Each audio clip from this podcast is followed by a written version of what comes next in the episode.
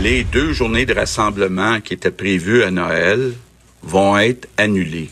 Donc, ça veut dire que dans les zones rouges, ça sera pas permis d'avoir des rassemblements de plus que les gens qui sont à la même adresse. Je vous rappelle par contre que déjà, c'est permis pour une personne d'aller visiter une personne seule.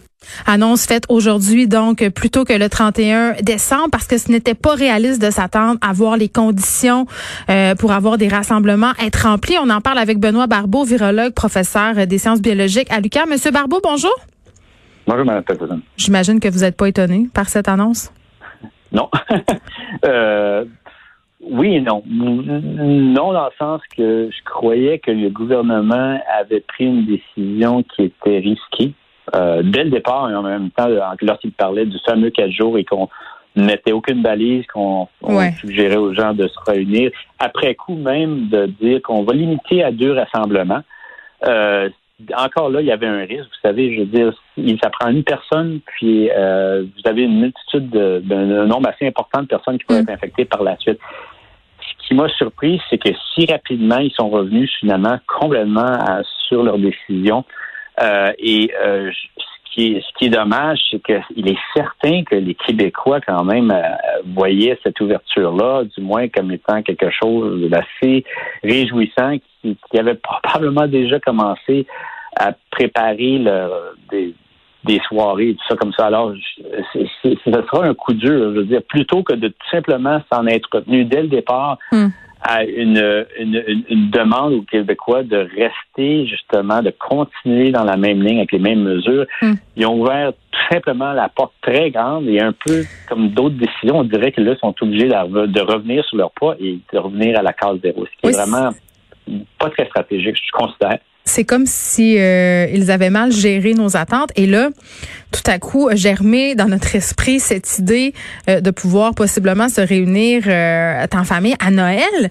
Là maintenant que l'idée elle est implantée, est-ce que on pourrait penser qu'il y a des gens qui vont quand même euh, se réunir, vont vont se dire écoutez le je veux bien croire que la majorité des gens le feront pas, mais nous on va le faire puis ça va être correct puis personne va le savoir?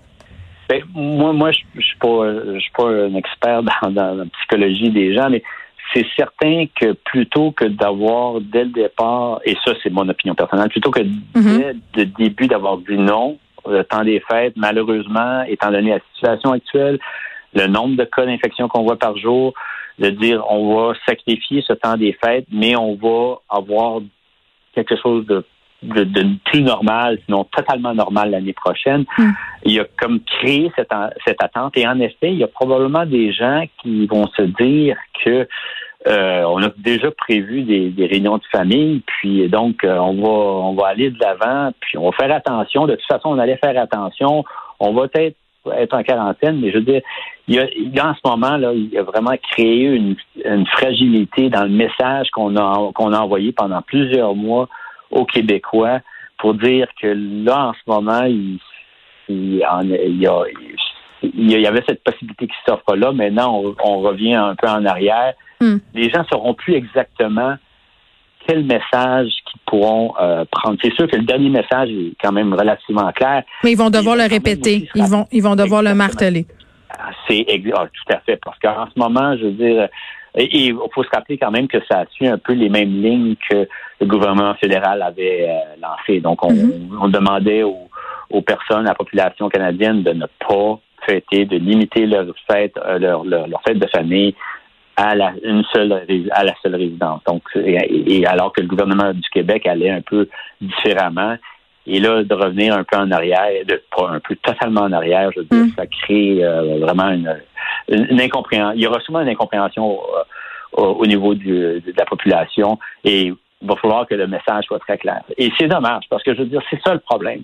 C'est que si vous voulez que les gens euh, suivent les recommandations, il faut non seulement les expliquer, les expliquer, les justifier, mais aussi il faut qu'elles soient claires.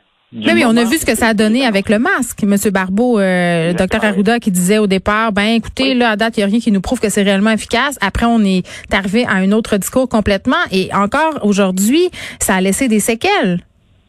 Oui, mais juste pour vous dire que le masque lorsqu'on suggérait qu'il y avait beaucoup de, de, divergences au niveau des, des, opinions au niveau de la science même. Bien sûr. Alors, il n'y avait pas de données scientifiques à l'époque sur le masque, à savoir si c'était bénéfique ou non. Puis là, en effet, lorsque les données ont sorti, on a eu des études, là, c'était clair.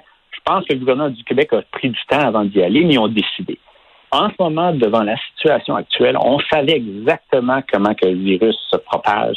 De réunir des gens, même avec une quarantaine, je comprends, il y avait un risque qui était important. Puis, il y avait toujours, il y avait toujours trop de paramètres euh, laissés au bon vouloir des gens. Puis là, docteur Arruda le dit là, pendant la période des questions, Monsieur Barbeau, il a beaucoup insisté pour dire, en ce moment, on a beaucoup trop de transmission communautaire. Et en ce sens-là, je vous demande, en terminant, est-ce qu'on va devoir peut-être revenir à un confinement plus strict comme on a connu au printemps dernier?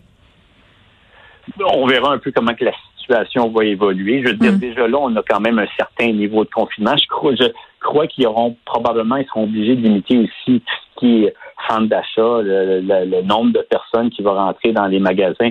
Euh, donc, ça se peut qu'il y ait des mesures plus restrictives qui s'en viennent. Mais n'empêche que, rappelez-vous qu'au printemps, le port du masque n'était pas obligatoire. C'est-à-dire, donc, on n'avait pas ce, mm. cet ajout-là qui était dans notre, nos mesures. le masque fait une nette différence. Ça qu'on peut espérer que le temps des fêtes ainsi que la, période hivernale va être sûrement euh, va être un, temps qui va être fragile au niveau de la transmission du virus. Mais là, avec l'arrivée justement des températures plus chaudes, avec le début du printemps, je crois que les mesures restrictives pourront être un peu moindres et puis on peut espérer qu'en même temps, avec la venue d'un vaccin ou de quelques vaccins, eh bien, on va continuer justement à avoir des mesures moins restrictives jusqu'à, on espère, l'été où que l'on pourra vivre une, période estivale beaucoup plus normale. Oui, comme le soulignait euh, François Legault, faisant référence à une image euh, de Christian Dubé, ce sont les derniers kilomètres du marathon qui sont euh, les plus difficiles. Benoît Barbeau, merci, virologue, professeur en sciences biologiques à l'UQAM.